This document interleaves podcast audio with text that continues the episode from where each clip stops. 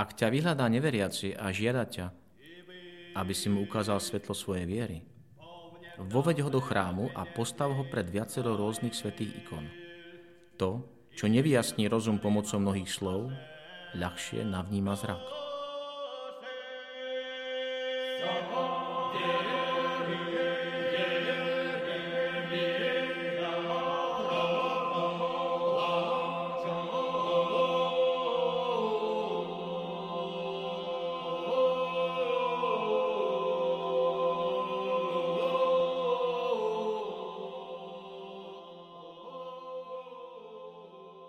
Vitajte pri počúvaní výročnej epizódy ikonického podcastu.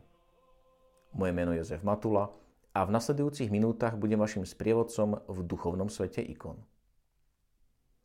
Dnes sa ponoríme do ikony Svetej Trojice Novozákonej. Ikona, nazývaná aj ocovstvo, latinsky paternitas, pochádza z Ruska zo 17. storočia. Pred obrazom ikony Najsvetejšia Trojica vo svojom tajomstve. Je to ikona vzťahu Boha Otca, Syna a Ducha Svetého. Pre hodnotnejší čas kontemplácie otvorte si obrázok ikony a dovolte jej, aby sa pozerala na vás.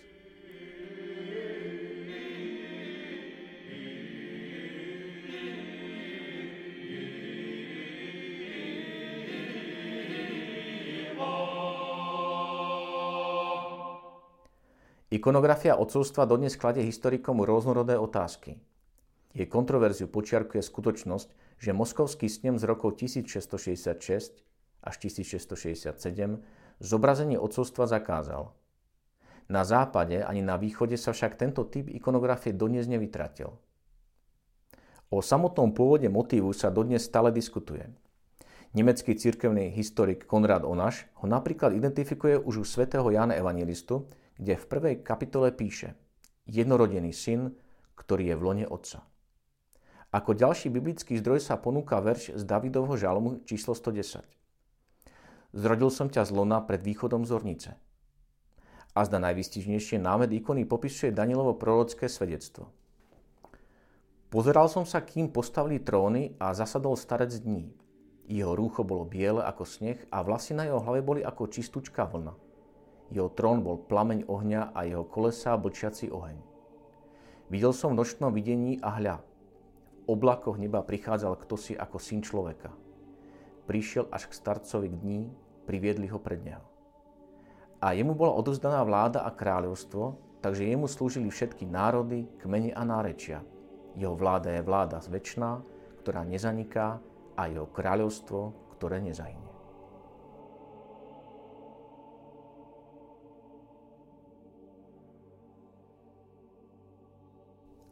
Ikona odcovstva nás opätovne vracia k základnej otázke.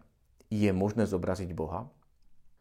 Pripomenieme si slova z vôbec prvej epizódy ikonického podcastu. Ak sa Boh stal viditeľným v Kristovi, znamená to, že stal sa aj opísateľným. Ak je Kristus Bohom, potom aj obraz Krista je obrazom Boha. To, čo je neviditeľné, je naozaj nezobraziteľné, ale to, čo viditeľné je, už môžeme zobrazovať. Zástancovia ikony odcovstva argumentovali, že Boh na ňom nie je zobrazený podľa svojej prirodzenosti, ale na základe prorockého videnia. Avšak s týmto záverom väčšina vtedajších teológov nesúhlasila. Zobrazenie odcovstva považovali za herézu antropomorfizmu a popretie dogmy nicejského snemu, v ktorom sa hovorí Prečo nezobrazujeme Otca Pána Ježiša Krista? Lebo nevieme, čím je. Moskovský snem pripomenul aj slová svätého Jana Damaského. Kto môže napodobniť Boha neviditeľného, beztelesného, neopísateľného, nepredstaviteľného, je vrcholom bláznostva a bezbožnosti vytvoriť obraz božstva. Preto snem na záver slávnostne oznámil nasledovné. Je celkom nezmyselné a neprístojne malovať na ikonách pána zástupov s bielou bradou, ktorý vo svojom lone drží jednorodeného syna a medzi nimi holubicu, lebo nikto nikdy nevidel otca v jeho božstve.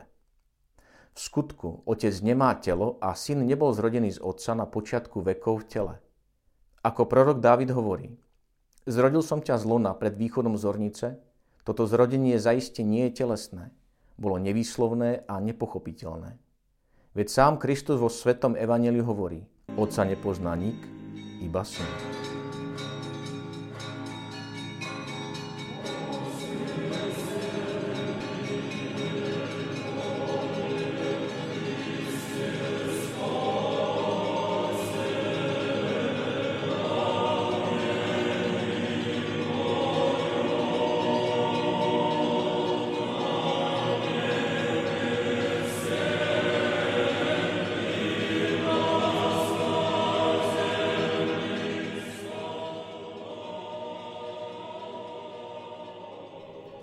Samotné zobrazenie odcovstva nás vedie k ďalším úvahám. Boh v starom zákone sám seba zjavuje slovami Ja som, ktorý som. Ja som Boh vašich otcov, Boh Abraháma, Boh Izáka a Boh Jakuba. Boh v nejakom prípade nechce byť samotárom, ale chce, aby aj nikto iný mal to isté božstvo ako on.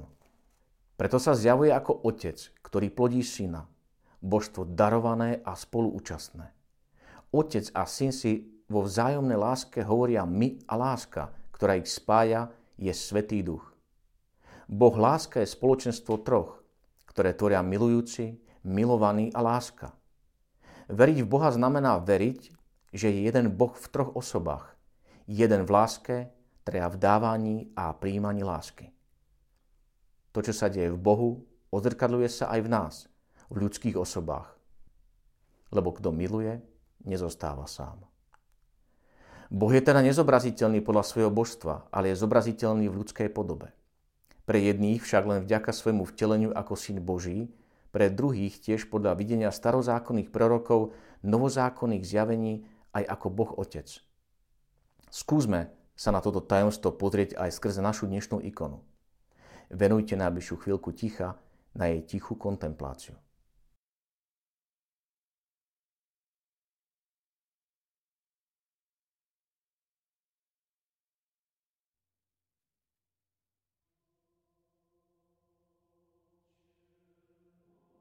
Pane, Ty ma skúmaš a vieš o mne všetko.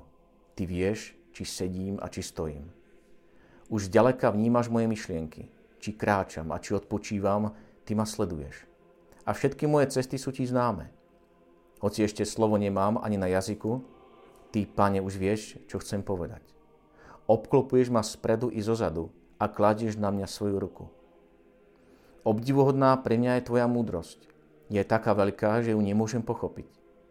Kam môžem ujsť pred Tvojim duchom a kam utiec pred Tvojou tvárou?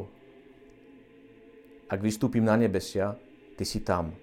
Ak zostúpim do podsvetia, aj tam si. I keby som si pripel krídla z horničky a ocitol sa na najdelnejšom mori, ešte aj tam ma Tvoja ruka povedie a podchytí ma Tvoja pravica.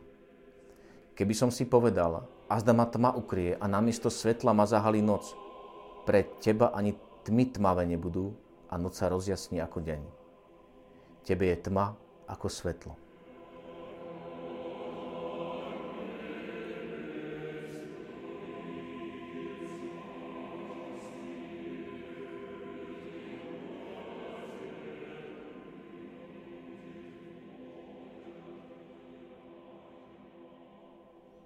Ústredným výjavom ikony je žehnajúci otec, sediaci na masívnom tróne na dvoch poduškách červenej a modrej farby, symbolov božskej a ľudskej prirodzenosti.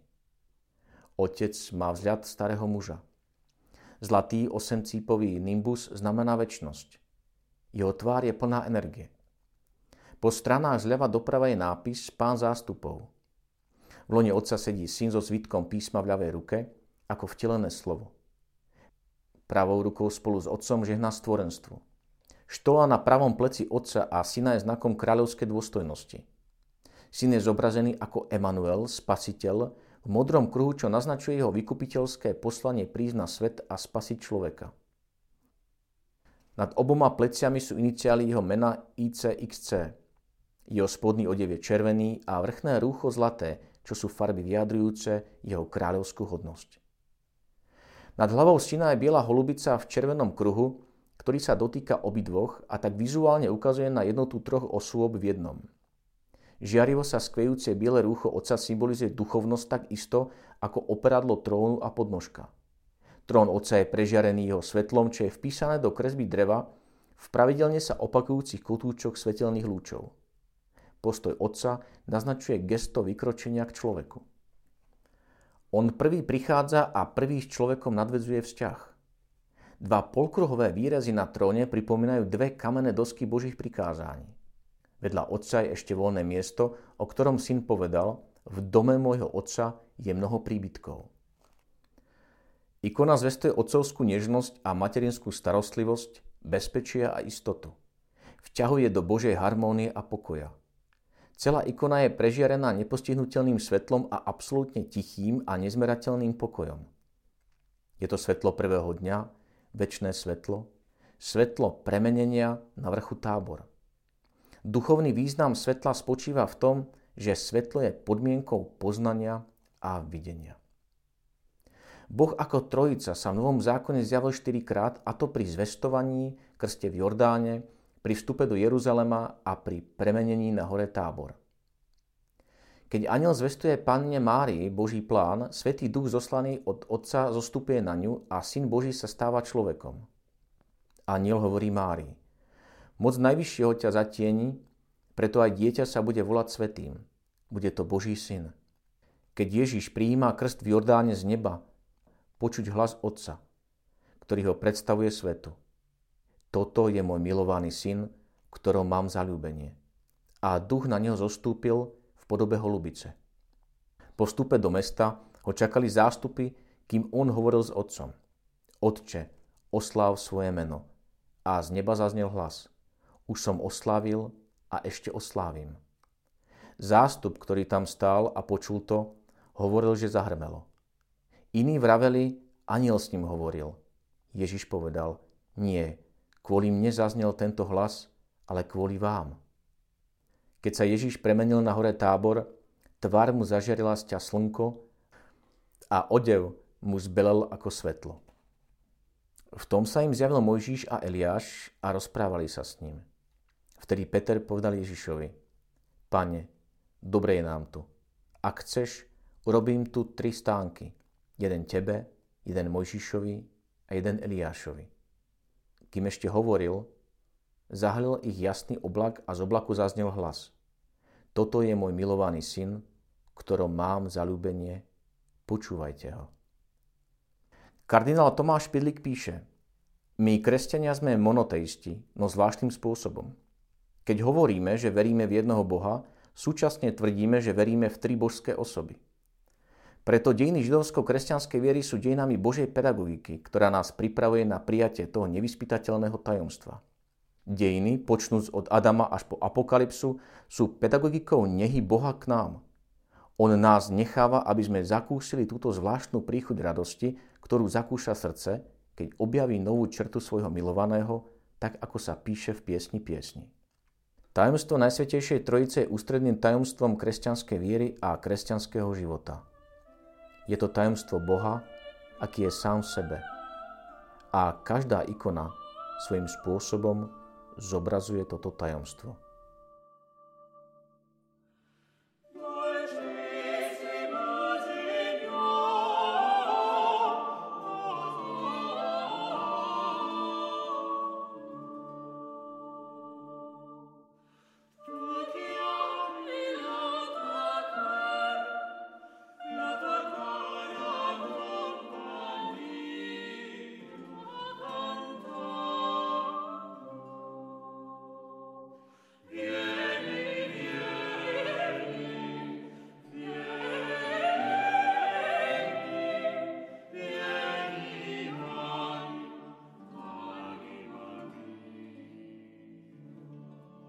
Ďakujem, že ste si vypočuli túto epizódu.